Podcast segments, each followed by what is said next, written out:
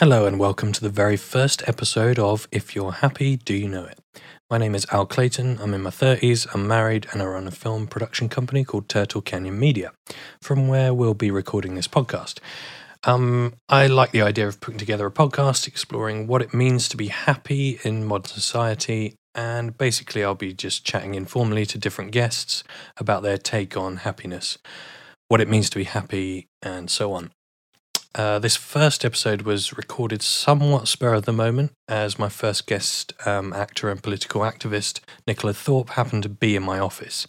Um, and as you'll hear, I hadn't actually come up with a name for the show yet, or really much of a format, but I think it was went pretty well. Anyway, thanks for listening. And as with everything these days, if you enjoyed this episode, please subscribe for more, and please do consider leaving us a review or a rating. Thank you and enjoy the very first episode of If You're Happy, Do You Know It?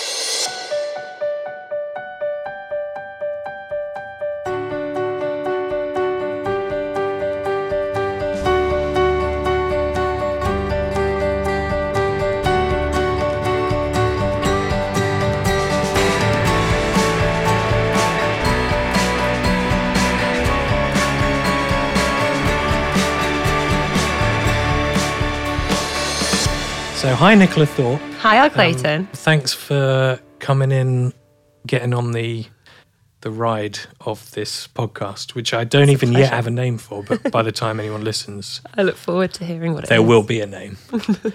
I thought I was going to call it "If You're Happy and You Blow It," but that sounds like oral sex. That's- not- but it's not meant. I was like, because I was like, if you're happy, and then you screw it up. And you screw it up. Oh, I see. I was either thinking oral sex or cocaine. Uh, see, I wasn't thinking of either of those, and then someone else was like, "No, you can't say that." If you I'm happy, you blow it. naive. No, I'm. I think that's an amazing title. How about if you're happy, do you know it? If you're happy, do you know it? Clap your hands. Yeah, Yeah. yeah. Um, no, I like that. I like your original one. No, it's too. No, but now you've said you blow know it. I, all I I'm mean? thinking about is. is But then it's not really about blowing it, or is it? it's really it depends about what, how what we talk about. Yeah, exactly. So I just wanted to explore with lots of people I know, most of whom are in similar industries Sure. to us, which is entertainment. Yes. So Uh, emotionally unstable. Yeah, generally yeah, like every everyone. I feel like everyone I know. It's not in our industry really, but I just feel like that's where it will probably come from because that's where we are. Yeah. uh, I like the idea of exploring like what is it to be a happy person, and is that a constant thing? Is it not? I think everyone more than ever is like on a desperate need to either be it or present themselves as it. Sure. Yeah. Present themselves being the key thing. Yeah. The advent of social media. But I also feel like people are not happy most of the time Yeah, I in agree. real life. Yeah, people are starting to talk about it more. It doesn't mean that it's becoming necessarily uh, an epidemic. It's just, well, you know, people are discussing how they feel, and I think people are becoming more aware of their own state of happiness and other people's happiness as well. Yeah. Um, and it's that ba- finding a balance between, you know, what's what's real Yeah. and what's temporary and what's perhaps permanent. Yeah, I Mm. think that's. Uh, Can happiness That's be exactly permanent? I don't think so. I think if I think if it was, we wouldn't know what it was, right? If it was Yeah. a permanent thing, how would you know that you were happy? sure. Probably the case of anything. If you were permanent, if sadness was permanent, Yes. how would you know any difference? That's a very, very good point. Um, And weirdly, you talking to me at probably, maybe I'm blowing this too soon, yeah. but uh, the happiest point that I've ever have been at. Well, that's a excellent uh, kicking off point Yeah. because I was going to ask you, what makes you happy? Do you know? Um, what makes me happy generally is probably mm, I've done a lot of self reflection over the past couple of years. I've Just loads of mirrors everywhere. loads of Yeah. like yeah like a hall of mirrors i've been yeah reflecting on that and what does keep me happy and it's weirdly a lot more trivial than I thought it would be. I thought it would be super like soul searchy. My okay, here we go. My entire life, I believed that being happy was going to be meeting somebody. Uh-huh. My whole existence, pretty much up until a year ago, was in the pursuit of a partner that would be the final puzzle piece, that thing that sort of narratively we've been told since we were kids of in all the songs in all the books particularly girls are told you know that this is what you're you should be searching for. And in my head i was always like okay if i meet this person or whatever then everything's going to fall into place. Then i'm going to have a great career. Then i'm going to be financially stable. I'm going to be great with my friends all this stuff. Um, and that led me to misery Wow. ultimately Yeah. um, because I was then trying to, you know, force a square peg into a the other way around. I can't remember which way around. Yeah. No, no square, square peg, pegs, round hole. round hole, Yeah, that yeah, kind yeah. of thing. Um, and yeah, I, I was failing miserably at it. And weirdly, for each year of my life that I, after I first had my first boyfriend, I wouldn't judge periods of time in terms of, you know, oh, that was 2016 or that was 2003 it would be, oh, that's why when I was with Joe. Yeah. Oh, that was the James years. That Yeah. was Peter. Um, and that was really disturbing. I, I would look back and go, oh, yeah, post education. So actually, when I left drama school, I can judge how my life was for like, you know, GCSEs, A levels, drama school. Then after that, it was according to who I was with Wow. which is really strange. I couldn't tell you what happened in 2012. I just know that that was the James slash Michael year. Wow. Isn't that messed up? I don't know that it's messed up. I think it's probably more common than so not common, but like it's probably like a lot of people would think in that way. Yeah. It was just the fact that I wasn't aware of it. But yeah, the fact that you're aware of it is probably more uncommon. Yes. And it was there was a big uh, moment of realization, I think, where I went, okay, maybe, just maybe, I should try and be in the pursuit of happiness rather than partner first. I should try and Yeah. achieve that on my own. And so I went about things entirely differently. And it, I can safely say it, you know, changed my life. Um, can you talk me through a bit? Of Yeah. Like, was it was that like a conscious thing? Like I am not happy doing this, and so now I'm going to do something else, or did you just relinquish the, the pursuit and then it kind of things started to fall into place? Do you feel like? Um, I feel like I crashed and burned Right. a little bit. I'd come out of drama school. I was not getting the jobs that I wanted to get. I was going. I could start. I started to see a pattern in failed relationships, and it always came down to the same thing. So my um, kind of conclusion was, well, maybe it actually is me. Now, don't get me wrong. I've dated some assholes, but I was the one who was choosing them. yeah. So therefore, I was the one choosing weirdly to be unhappy in these unhappy relationships. And then I, yeah, I got to a point where just to like delve into the deep end, I had essentially what was a, a like a breakdown. I was very, very depressed. I was hospitalized. I was, you know, completely out of control. And for about two years, um, I was, you know, going from different types of medication, therapy, counseling, whatever. And then I ended up realizing that ultimately what I was doing with my life didn't make me happy. Now, obviously, I'm not saying that my depression didn't exist. It did exist and it does now. I'm still very much prone to anxiety, depression, but I can have a better handle on it because I changed the circumstances within my life. So instead of waiting for certain acting jobs to come along, I would try to go and get them or create them or just have a different outlook on that. Um, and instead of getting into the same old relationships, I tried to, you know, just care for myself a little bit more rather than hopping from one thing to the next to try and fill a void. Um, yeah, I guess that was so. That was twenty. That was the the James Michael year of, 20, of James Michael year. 2012. The only reason I know it's 2012 is because the Olympics was on as well. Yeah. Other than that, it's a kind of grey mush. But I think it's an interesting thing. I'm just going to say this. I'm going to interrupt you because I'll forget it otherwise. Yeah. The thing that you say, and you've kind of been a bit negative about, is that idea of framing life eras around relationships. Mm.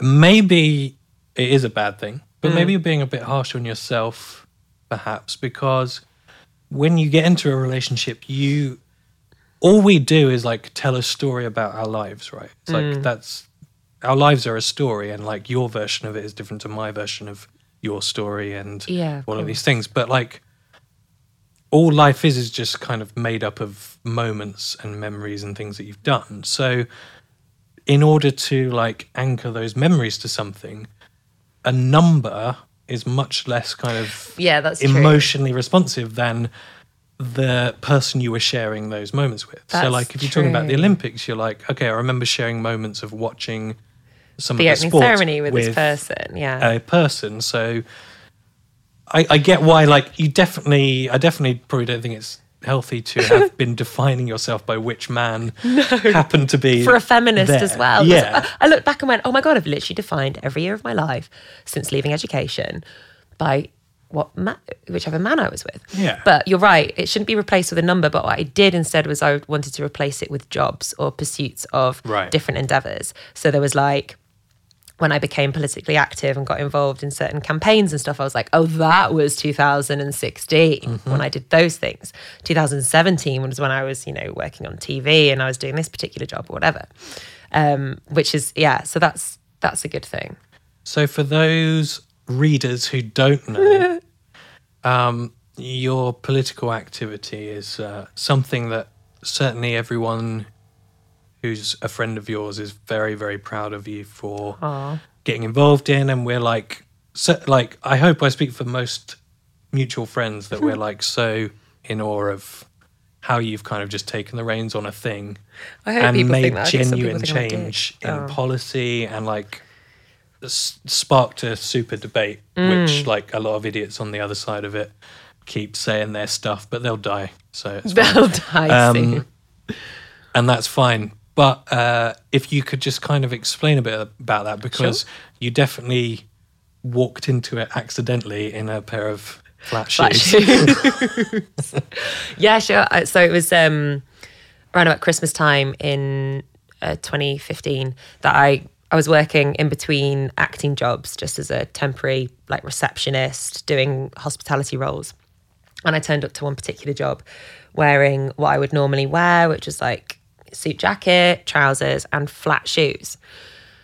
And it was my first day at this particular site, and they said, Look, you can't work here unless you wear high heels. And I said, Well, that's ridiculous because the, the male colleague that I was introduced to, he was wearing smart flat shoes. I was wearing smart flat shoes. I didn't see the problem. And they said, Look, we're going to send you home unless you go to M&S around the corner and buy yourself a pair of shoes. I was like, No.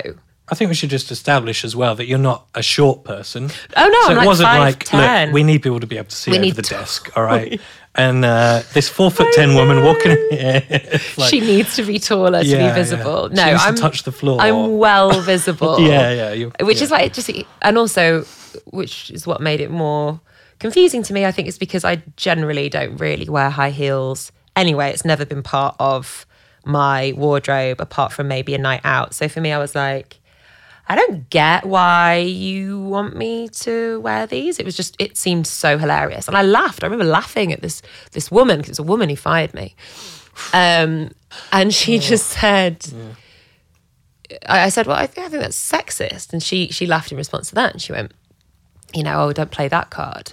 And I was like, "Well, no, it's not a card. It's just it, it is true. You're you're forcing me to wear something that's unnecessary for the job." Anyway, I got sent home, and I was really angry and upset, and I thought this can't be right. So I I went on ACAS's website. Uh, not to be confused with UCAS, because I initially did Google that. Um, Yeah, I didn't need think to you know. actually, if I remember correctly, you texted me just when you walked out. Babe. you called me yeah, because you knew my dad was a lawyer. yeah. I and know. you were like, what I can I, don't know do? what I'm going to do. What am I going to do about this? And God, think- yes, this is yeah. all coming flooding back to me. Because then I called him. I was like, What can she? and he just went, "Well, that's just illegal. Like, Yeah, exactly. have them killed. Have them killed. Yeah. That's the law. Legally, yeah. So I, yeah, I googled um, what the law was on it, and there was. It was there was a massive grey area basically when it comes to employment law. Because at the end of the day, if you want to take an employer to tribunal, at the time you had to shell out twelve hundred quid. Hmm. Had, you had to wait up to twenty eight weeks for a decision. Blah blah blah blah. But I didn't actually do anything about it for five months. And it was only when I got into a conversation with another colleague at a different reception role, and she said she'd had the same thing. I went, Look, oh, I've had enough of this. I'm going to start a petition. So I did to try and change the law.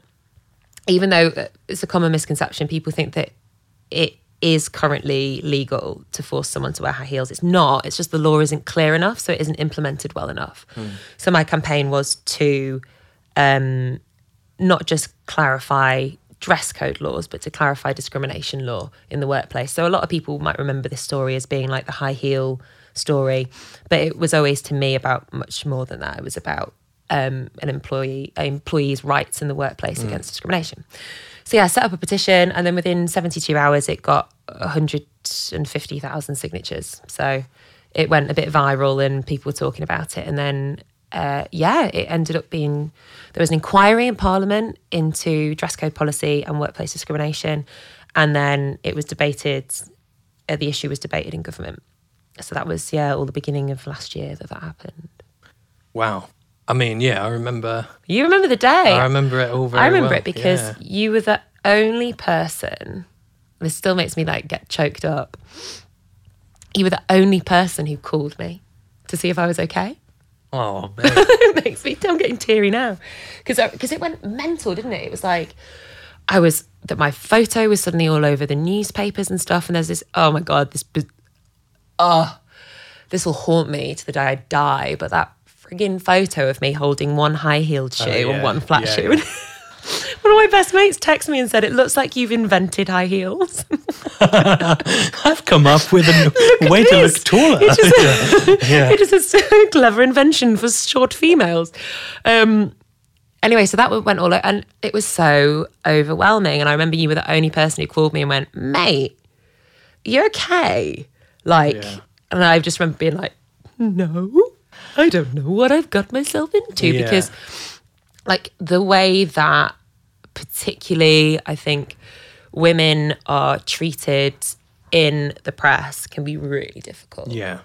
Um, but Well, also you were you went from like, is this really quite specific and personal thing that's happened to me? Sure.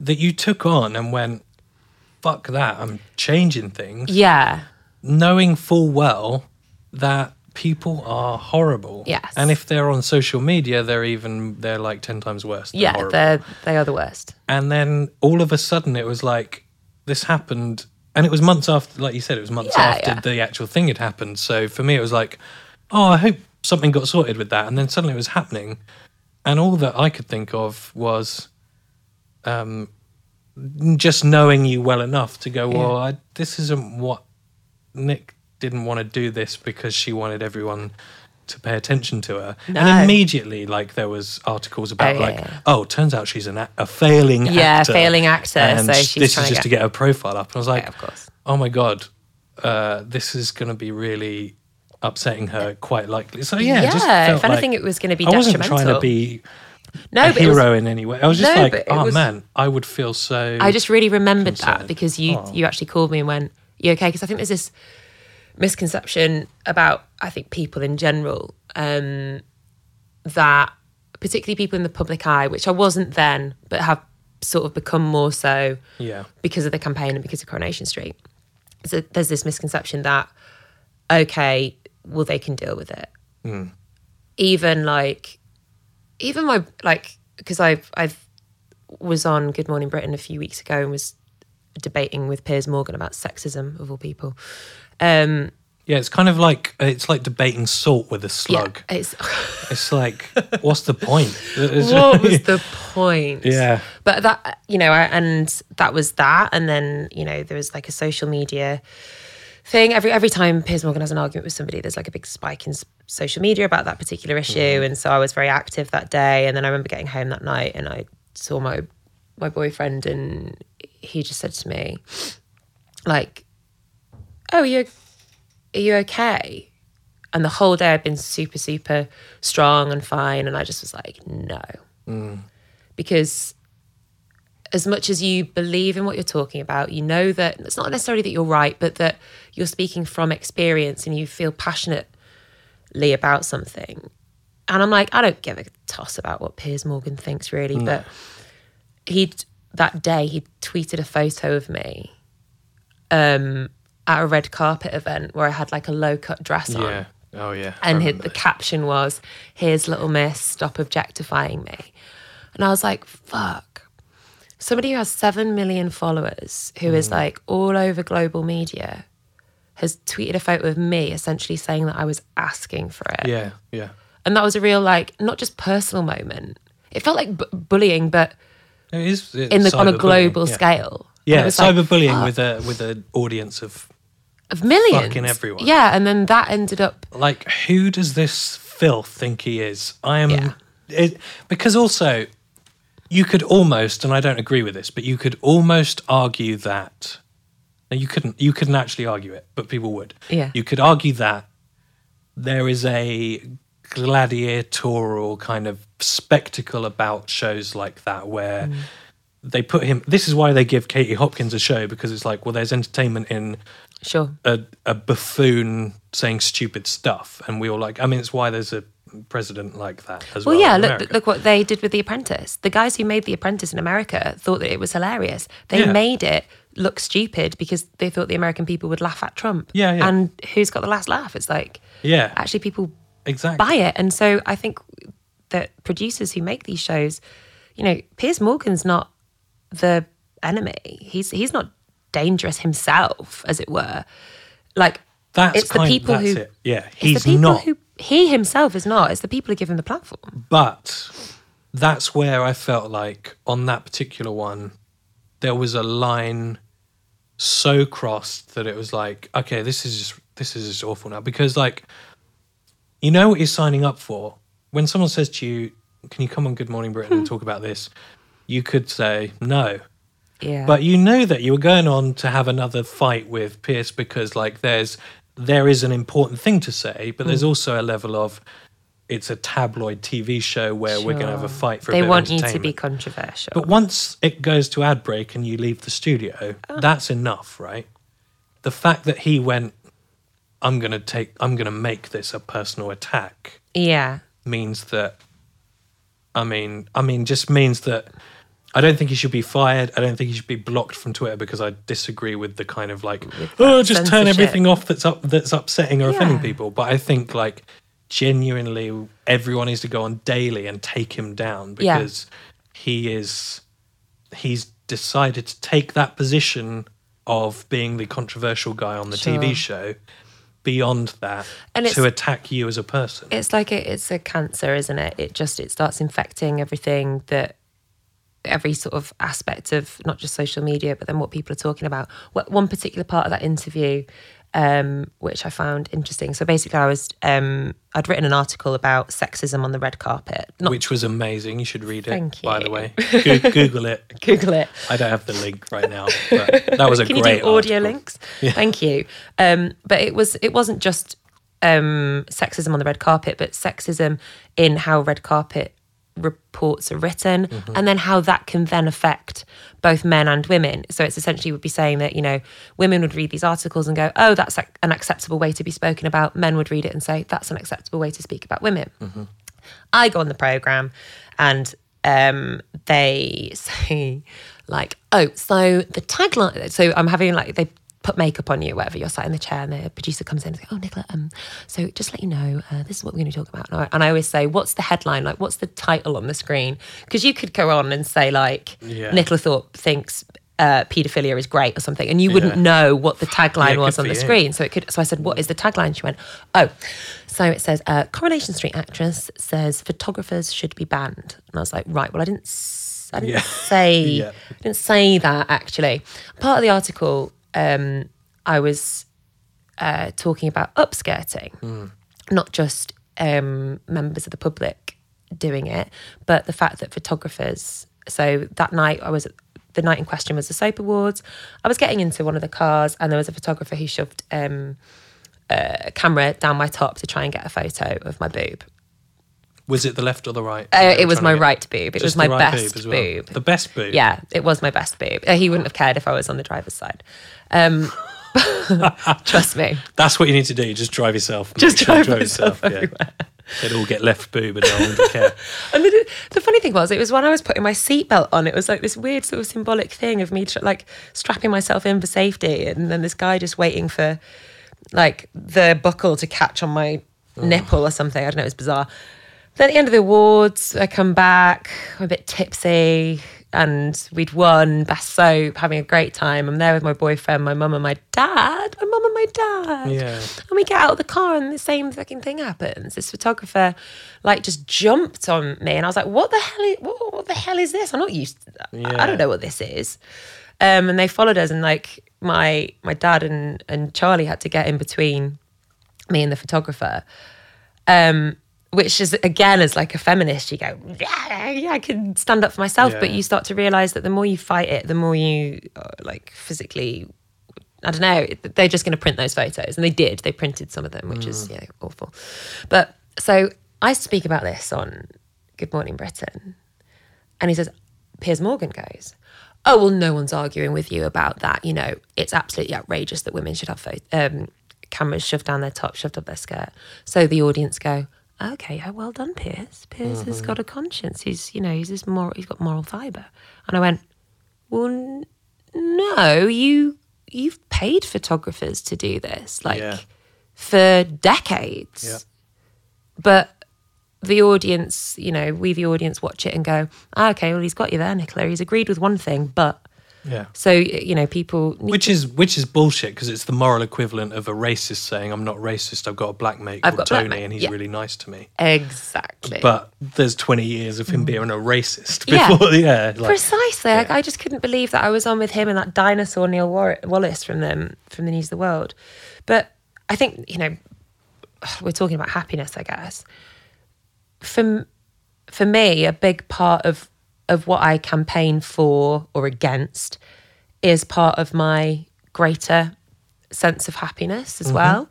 Um, it makes me happy, I guess, at the end of the day to feel like I've done something that I believe in every day or stood up for something. So there's that element to it.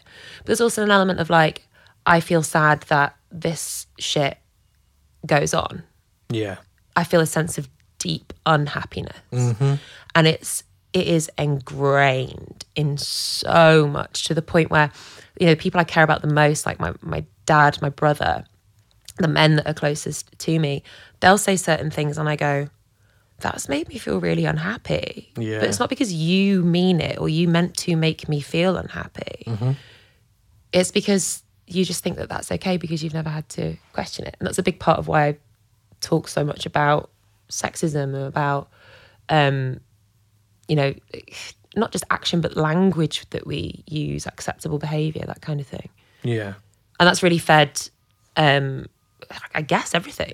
Like Yeah. i've written articles i do campaigning stuff etc etc um and that is i guess a way of achieving happiness in a sense. It definitely came hand in hand with my um two years ago kind of epiphany moment of oh there is another way yeah, it's like an enlightenment yeah. as it were Do you feel like um actually we talked we'll go back a little bit on to get into the next sort of question really. Hmm. Um you talked about you've been put on a bunch of medication for all this stuff. Yes. You're happy to talk about that. Yes, actually. I am. Um what have you had? What's worked? What hasn't? Do you feel like I think because all right, so depression Mm. is obviously uh, a big thing. It's very much talked about as kind of an antithesis of happiness, which I don't necessarily agree that it is. I think agree with it's you, yeah. much more complicated than that. Um, there is a, a philosopher who I cannot remember the name of except Jeff. edit it in Yeah, Jeff Foster. He does have a really lovely um, take on the word depressed. Whereas if you break it down, it's um, it sounds like deep rest, right? which is um, which really hit me as a thing of like, yeah, that's kind of how I feel when I have like a bout of depression. Yeah. Is I feel like I'm in need of severe downtime Yeah. and that my body and mind can't do any more. Sure. And he expands on the idea of like it being kind of like I was saying earlier, we're always like telling a story about what our life is. And more and more, I think it's more tangible these days of like we're constantly on the go. Um, This, especially, is probably the case because our culture celebrates extroversion a lot more than introversion, perhaps Yeah. Yeah. um, but like you're always kind of having to sell who you are all the time. You're always having to promote a thing, or you're always having to just live this version of a life all the time. And eventually, you have to take a rest from it because our brains just aren't actually built that way. Like that, you can't just keep that up forever. So No. you have to take a rest that's a really interesting way of and looking at it. yeah and I, I really like that because i do think that there is there is serious illness Yeah. but i also think that the way depression uh, a lot of mental health issues are defined are by what's not normal Yeah. inverted commas um, but no one's normal Yeah. because everyone is different so like it's a weird thing where I've come to like go, oh, I'm so depressed today. I literally can't. I'm so exhausted. I can't move. I can't do anything. Yeah. I can't think of any words. I can't do any of that stuff. Uh, and I hate it at the time. It's like so debilitating and so upsetting. Mm. And then when you come out of it, you're going, oh, I'm glad I had that. Needed that. I liked it a little Yeah. bit. And also, I usually come up with a good idea for a film or something. yeah that you turn it into like some sort of creative outlet and i often worry about because i guess most of my friends and the people i talk to about this kind of thing have a creative outlet but yeah they're obviously the majority of people maybe uh, don't have that Yeah. um, I've certainly found that coming out of bouts of depression, um, creating something, making something has worked. And that, I guess, in a way, is a silver lining. Yeah. And I think there's loads of instances of that throughout history when people have written about depression and that kind of thing, that something's come out of it. But So I, I sorry, coming back Yeah, to the question I started to ask, based on that, is that um, I've always uh, avoided medicating interesting, yeah. because what if it just levels it out? Oh, so it's like you don't want to dull your. Yeah, and I know that's probably like an unhealthy thing in some ways. it's, it's interesting because I've because I've I've spoken quite a lot through various different um, channels on mental health awareness and my own sort of experiences of it. And I'll ne- I never I've always said I never talk about specifics of medication because people end up thinking, oh, that's what I need or Yeah, whatever, yeah. and you know it becomes like a, a trend thing if people talk about it.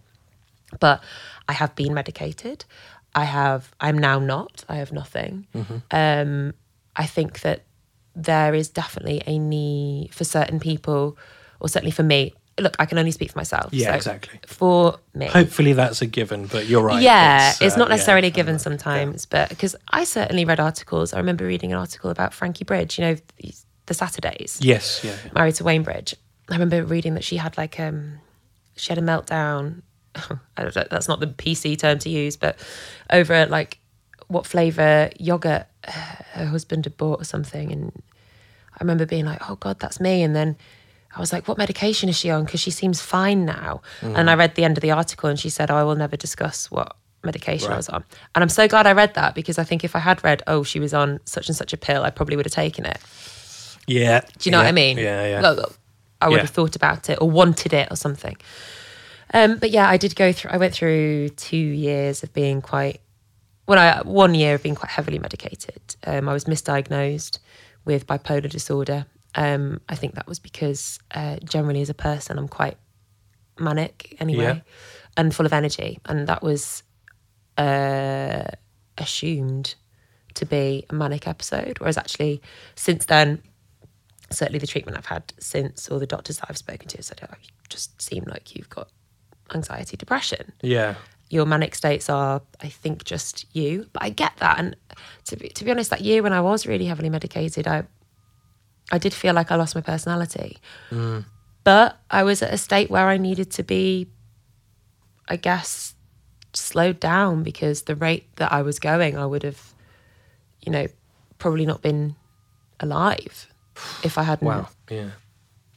taken those those steps. Um, but certainly, you know, I don't think anyone wants to be on medication forever. Some people need to be. Um, you know, but there's there's so little research, and it all depends on like your category. Like I remember, I was one doctor who saw me. He was doing trials or like a, a thesis or whatever you call it, doctorate, I don't know, on um, the effects of bipolar disorder in women. And I found this out after. So then I was like, did he just diagnose me with bipolar disorder because he needed a case study? Or n- I wonder if it's not even a conscious thing, but like we all, as human beings, uh, have like confirmation bias about everything we do Of every single day. So if what you do and what your life's work is is about that, about bipolar in women, and a woman comes with symptoms that may kind of fit, may fit that, Yeah, even if it's never a conscious thing of like I need a thing, totally. you just surely you see it. Doctors are still human beings; they're not infallible. Like until we get a robot that can accurately diagnose things, sure. and there's no specific diagnosis. I mean, there's some sort of brain pattern stuff you can do with MRIs, but I, even then, it's not sort of provable that that is okay. That brain That's is a bipolar is. brain, and that one isn't. No, no one really knows what Um, bipolar even is anyway. mm. I mean, some of the patients at the time that, so where I was being treated, they had the bums, the glums, and the tums. So the bums were the alcoholics, Yeah, the uh, the alcoholics and drug takers. The glums, the bum, no, the bums, the glums were the depressives. So I was one of the glums, and the tums were people with eating disorders. So there were like these three. did you name these or? Oh no, I did. Who's I naming did these? Did not, but Yeah. that was like the nickname that everyone Oh was given. So it was like given those three categories, and I was like, "Fuck, am I? Am I in a in that kind of category?" But I met an awful lot of people, and some people who I met in that particular environment had been there for eight years, wow. and as inpatients. Yeah.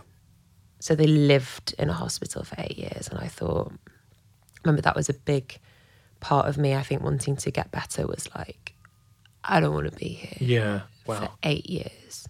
Because can you even say that someone's being treated? Do you know they still do electric shock Mm. therapy? Yeah, I think it's very, very It's- last resort. It's last stuff, right? resort Yeah. stuff, but a lot of people there were were having that done as well. And sure, being like, Whoa. And, and you know, by by all accounts, it's like it is effective for certain treatments and stuff. But Yeah, I think there's a famous anecdotal thing about Carrie Fisher would elect to have it Really? every six months or something. I Um, love Carrie Fisher. Yeah. Um, She'd elect to have it. yeah, I think there were. Yeah, I mean, we can fact check that, but I'm, I'm Yeah, pretty sure that was Because I know it re, it's like to reprogram sort of pathways between Yeah, yeah, it's like neurons or neurons or Yeah, and I Michelle's a better imagine if that is genuinely the thing that's going wrong, that it would have some efficacy. But does that make it a a good treatment? I don't know. I don't yeah, know you have to identify that that's the thing that's wrong first. I'm sure it is very last resort. I mean, my granddad had it Really. a lot back in many many years ago. Yeah, back Um, when it was probably still before you know, long before I was born. as But, uh, regulated. yeah. I don't know that much about because the family don't like to talk too much about yeah, it. this is the thing. We try and find out our family history, but then there's a kind of, oh, you know, we don't really talk about that, or Hmm. they don't know because their ancest- ancestors, their, you know, grandparents, whatever, didn't speak about it either. Yeah. There was one thing that I did learn when I was in that particular place, sort of being treated, as it were, um, was that depression was explained to me as grief. Right. So this particular uh, counsellor said, "Look, all depression is a form of grief, Right. So you are grieving for something that is no longer there.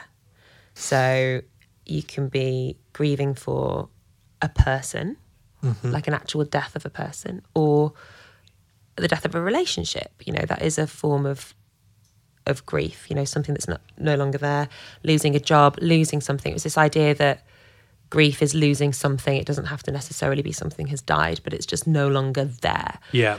Yeah. and that that was what sparked depression. And I found that really interesting. And she said that the difference between depression and anxiety, which was the two things that I suffered with or struggled with, was that depression is grief over something that has already happened, and anxiety is grief over something that hasn't happened yet. right. Yeah. So you're constantly fearing grief. It's like, uh, uh, Yeah, yeah. or preparing yourself to be in a state of grief. that is Interesting. very interesting. It's it's interesting as well because um, uh, I was trying to explain to a doctor maybe ten days ago about my own anxiety issues and how I genuinely feel like I am free from worry. Mm. I don't worry about anything to a full. Like I can't worry. I find it impossible to worry about specific like those exact things. The the normal the normal mm. nature of anxiety is, oh my god, what if this inescapable thing happens in the future, or what if these Sure, things but it's like a specific thing. So like I don't worry about anything in that traditional sense. But if uh if my phone rings, I cannot cope. I remember, yeah, because you're like, text me, never, never call me. Yeah, never Just never call me. Never, never call me. Um yeah, like it's uh, but to a debilitating Impending doom. But it's not even that would suggest that there is some logical outcome of that. Like my phone rings and my I should measure it sometime. My heart rate will just skyrocket. What are you, are you thinking of something that that could be? No. it's just like phone. There's ringing. no conscious I wonder thing. something like a phone rang when you were a kid and something. I used to love the phone when I was a kid. I used Oh to bloody love it. I used to phone all my friends. You- oh my it's god. like bad news. I know, I know I've panicked whenever my mum calls me or my dad because I'm Yeah. like, uh, It's just- someone's dead. I don't even know what it is like. I don't know, but it is. But that's one of some things. But it's a really hard one to explain. Where it's like, because I get that that thing of like grief about what might happen. Yeah, but you just mine have a doesn't feel like I non-specific. Put a, yeah, I can't That's seem interesting. to put a thing on it. Just like a What f- I guess I in would say about both of those conditions, for want of a better word, is they don't, for me, uh, equal unhappiness. no, I think they're not intrinsically linked. no. You can be. Ha- I feel like you can be happy and anxious. You Yeah. can be happy and depressed. Weirdly, even though that doesn't seem to go together. But someone else, another doctor, I think, explained to me about um, happiness. Uh, I don't know, and sadness. He's like, sadness is Yeah, actually, this doctor said to me that you know sadness is normal and is healthy, Yeah. but depression is not healthy. And I get that to a certain degree. I think prolonged periods of depression are unhealthy, but I think often sadness leads into depression because we don't know how to deal with sadness. Yeah, yeah. You know, if we could actually just go, okay, today, because I have good days and bad days, I'll have days where I don't want to do anything at all. And then I, you want to have, but when we experience happy days and you know what it's like, sometimes you grieve for the days where you don't feel Yeah, like that. yeah. And I want to, every day I want to get up and I want to be like being productive. Do you know the weird, my hang up is texting people back yeah, yeah. if I don't know specifically, unless it's like something that I'm doing that day or making plans or whatever, I will sit. Like one of my friends is traveling at the moment and she must have texted me like four months ago. And I know exactly what the text said. I know exactly how I'm going to answer. Yeah. But I just, and I'm like, I'll do it tonight. I'll do it tomorrow. What is this mental block in my head that I'm like, Just write the message. just write the message Yeah, and send yeah. it. It'll take 10 seconds. And instead, I just look at like clips of the Kardashians on Instagram. I'm probably That's the same if I don't get back to someone immediately. I feel like the moment's gone, and then you have to get Moment's back to gone. the moment so much more. Yeah. It has to be so much more, and then you have to like, is the apology for the delay sincere enough? I So know. like, oh, oh no, I didn't text that guy back. No, I need to apologise. right then yesterday. So now how do I apologize Yeah. in a sincere enough a way? And they're just going, oh, I forgot I text him. Yes. Maybe, oh, maybe they're just as anxious about not receiving. It Texts. has built up. Like I literally haven't. There's like one particular friend who I've not spoken to in two years, just because I've ignored it for ages. Now I don't really know how to. it's not bad. It's bad, but um, But then, I, get- you know, is that like a product of modern culture? Because technology moves exponentially. Like it's got so much like communication is so intrinsic to being alive sure. Um, and being functional in society right now that like when we were kids it wasn't like you No. could spend hours on the phone to friends maybe but you could then like if you didn't go to school with them you didn't really have to communicate with them Sure. or even like maybe that's where the anxiety thing comes from like being able to be in touch all the time means that it's weird if you're not Yeah. contactable Yeah. um and people seem to get a bit offended sometimes. I think. Yeah, or like real or genuinely confused by what's Mm. gone on. So like I'll get an email from someone and if I've not responded in 5 minutes, I'll get two phone calls which I ignore You often. would ignore. Yeah, of course. Bad for business. Um I'll get text to say I've sent you an email. Yeah. Like, yeah, I know. Yeah, I know. I've got it. I Just I'm doing a hundred other things. Yeah, like yeah, yeah. and then I will read it again and properly respond Yeah, when I've you got don't want something my- to say. Yeah. Um, and I wonder if just like that level of constant communication being on all the time, Yeah. if you're susceptible to that being causing stress, Big time. is then like something as simple as a ringing phone a trigger? yeah. Because also the thing about the ringing phone is if I miss a call, holy shit, that's even worse. Yeah, because are you ever like- going to call them back? Yeah, like, oh my god, I have to call back now, and the oh, call him back. I'll usually call people like three times to call them back, but I'll hang up the first two before it starts ringing So they have to call you because I'm like, okay, here we go. Here. No, no, before they, they Oh. don't even know, so they don't know I've called them three. Got you, times. okay, yeah, but yeah. I'll be like, oh god, okay, call them back. No, can't do it. Can't do it. Can't Oh do it. I need to think about how I, what I say when I get on the phone. But having said all this, I'm not looking for sympathy. I am You're just a aware of it. person. Yeah, yeah, yeah. That's but that's what I'm thing. kind of saying. Like, I don't feel like these things are intrinsically linked. Like days when I cannot achieve anything, Mm. I don't necessarily feel unhappy No. in the grand scheme, Yeah. But I feel physically debilitated. Yeah. and I that's that's what I think some people maybe isn't clear about depression. It's not anti-sadness. It's not anti-happiness. No. it's not the opposite. it is It's- just a, a state that a different exists. I believe it exists in everybody. And when Yeah. I there's so many people I've met throughout my life, particularly in the last few years when I've been conscious of my own depression. And I've spoken to people about it and they go, Oh, it's just I just don't have it. I just can't identify with it. And I'm like I immediately hone in on them and I'm like, Yeah, but you do. yeah, yeah, You just don't know it. yeah. Or and then I've seen them over the few years. I mean, unless I've put a curse on them. Uh, one of my ex's dads actually did suggest that I gave him depression as if it was like an STI. Oh, I wish I knew which one, Sexually but I can't transmitted depression. You do know him. Oh, I'll tell I? you later. Yeah, yeah. But um, yeah, I remember his dad was like, Nicola's giving you depression.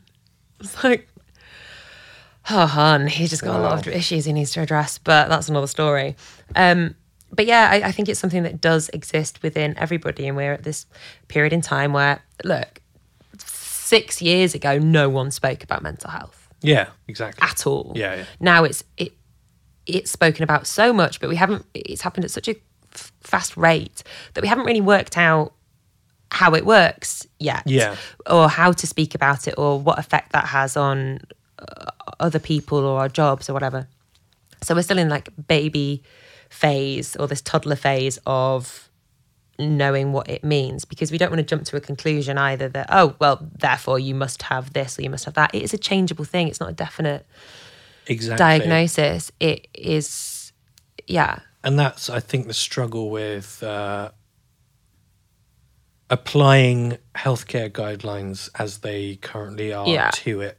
Those aren't necessarily at fault, but applying that to because I think there's a there's a thing like there's a, there's a big thing when you if you need to get time off of work for mental health issues Mm. is most people will still say I've got a migraine or I hurt my leg Yeah. rather than admit they've got mental health problem. I, th- I would still do the same. As, Yeah, as much yeah, as I, you know, am a mental health awareness advocate, I think if It's- I'm honest with myself, yeah. I would still go. There's too many because you have to face too many questions, and when you feel like that, those questions are the hardest. that's yeah, thing. that's like that phone ringing again. yeah. and I'm it's like, like, and I'd also rather- you'd have to call in. oh, oh I god, have to call in and go.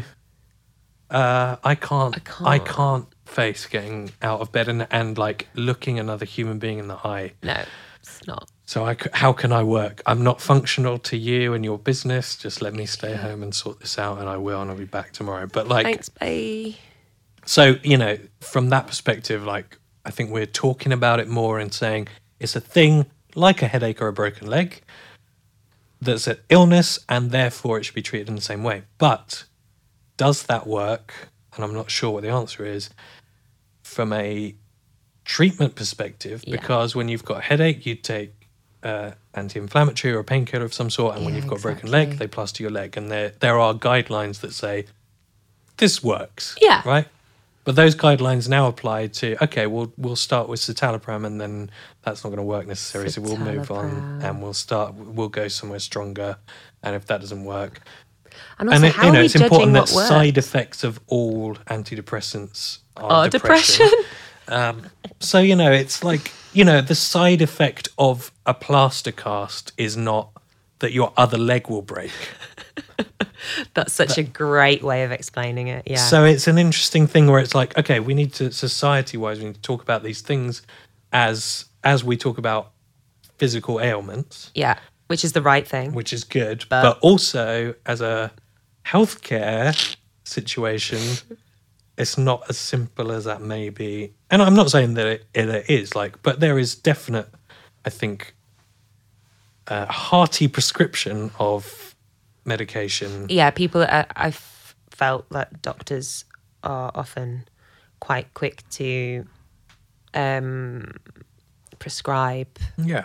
medication that is ultimately going to all, all antidepressants. Yeah, you said a side effect is that you get more depressed. And Yeah. I say, well, if you're thinking about killing yourself, then come back. And it's like there's this the number of times that I was told by mental health or just healthcare professionals during my period of being very ill that you're not a priority because you're not suicidal.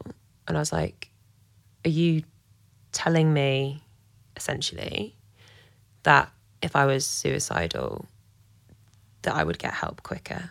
Because that's very dangerous. It's a very, very dangerous message. Yeah, yeah. Um, and they didn't see it like that, but they hadn't seen it from my point of view. If you tell someone who's depressed, oh, look, we'll see you sooner if. And it's like, that Yeah. should not Yeah. be the message. And it isn't. I, I you know, I felt very uh, suicidal, I'd say seven years of my life, every single year I've I've had those thoughts. And um I understand it, you know, when we've had to go through period now it's it's something that's spoken about a lot more. It's, it's much less taboo. It's a issue largely amongst men. Um, in the in this country, it's a storyline that Coronation Street actually covered this year, Right. which is where uh, Shayne Ward's character Aidan Connor committed suicide. Oh, shouldn't say committed suicide. That's something I've learned. It is died by suicide, Right. um, or ended their own life Because to commit suggests a crime. suggests Yeah. a crime, yeah. Um, and so that was a really interesting time to be a part of Coronation Street because the yeah the charity that we were that the show was working with, you know, said that there'd been something like seven hundred percent increase in phone calls, which is amazing um, for the helpline and stuff. But every year of mm. my life that I'd felt suicidal, I, I, we spoke about this earlier before we started the podcast, was was a year that I was on the pill. Yeah. And I strongly believe that that was a root cause mm-hmm. of not my depression, but that leading to suicidal thoughts. And the fact that I would go to a doctor and say, I feel so depressed that I'm having thoughts of suicide. And they just went, We'll give you a different pill rather Yeah. than, Hey, let's maybe Yeah. stop you on the contraceptive that you're on. And when you think about it, you're like, I am daily consuming medication that changes the fundamental hormonal makeup of my body. Yeah. That doesn't seem like rocket science to maybe try Just not doing that. Take, come off it. All of my female friends So bad. um, who are have been on the pill, or I mean, I, I know very few women um, in my friendship group who are still on the pill. I know one, and she wants to come off it, but fears coming off it. Yeah. Yeah. There is that fear of, you know, oh, but my skin was terrible, so they put me on the pill for acne, and it's like, well, you were put on the pill when you were fourteen. Loads of teenagers had acne Yeah, at fourteen. You're now, you know, in your late twenties. Maybe just come off it. Yeah.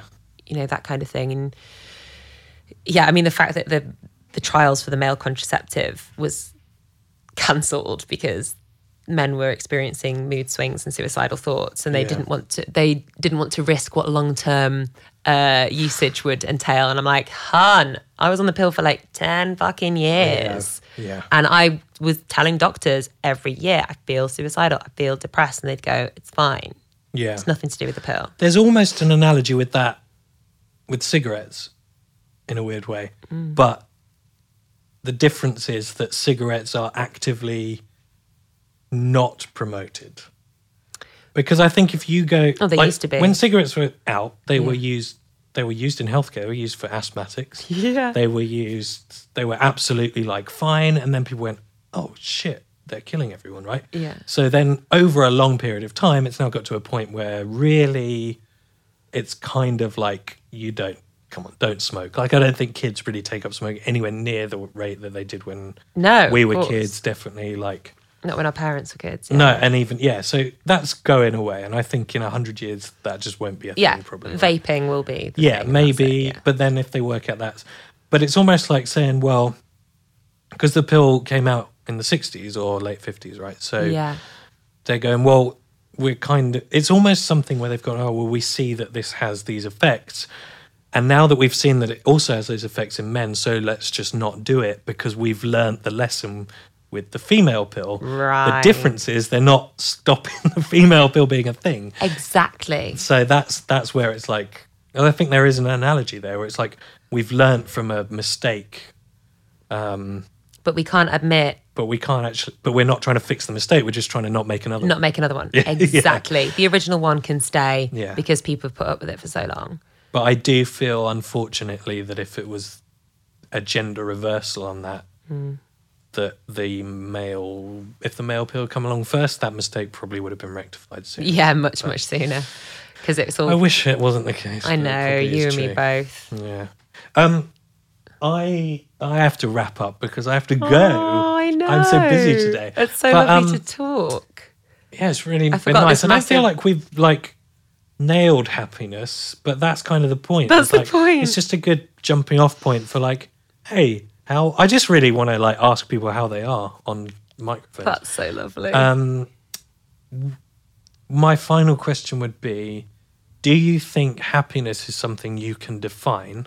And if you do, what is it? Oh, God.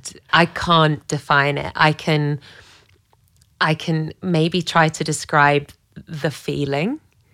For me, it it is um, like a kind of it's the, the kind of cliched thing of like this this warm, buzzy feeling in my chest, but also I find happiness sometimes at nighttime when I'm in bed and I've had a good day and I've done the things that I wanted to do. I know what's happening. I feel like at peace and that all is well and that sort of washes over me. And that to me is happiness. But I guess f- something that I've discovered over the, the past few years is, is feeling independent Right. has led to my happiness, being happy with myself, because I don't feel like you can be happy with other people, be that in a relationship, with your family, with work colleagues, or whatever, unless you are happy with yourself, because you end up projecting. That is fantastic as a final thought from you. And I wish I didn't have to go because I We could just. totally disagree with that. oh, really? Um, like, okay, not to get too personal about, but like, I am so happy with my wife Yeah. And my cats and like a whole bunch of things. My family, like, they make me really, they make me feel very happy. Um, they make me even happier when they're happy Sure. in themselves.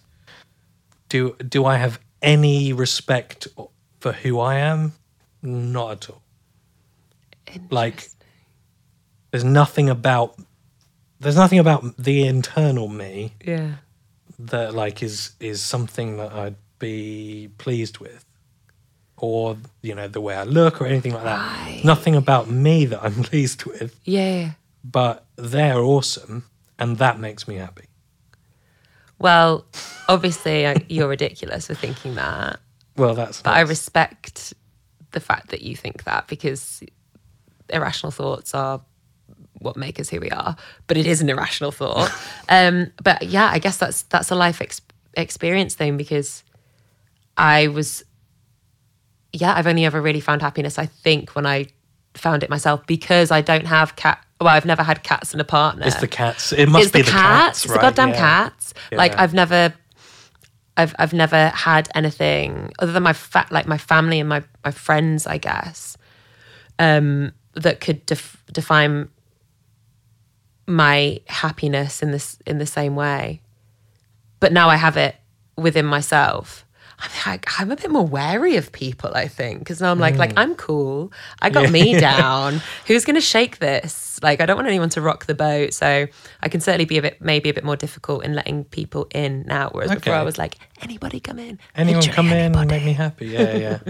well, I think that's good. And I think what's great is that in episode one of this. Discovery podcast, we've solved happiness. Yeah. You either have to be really happy in yourself or get cats. Yeah, And if it starts to dip, just get more cats. So I'm on More three at the moment, cats. but you never know. I think that's good.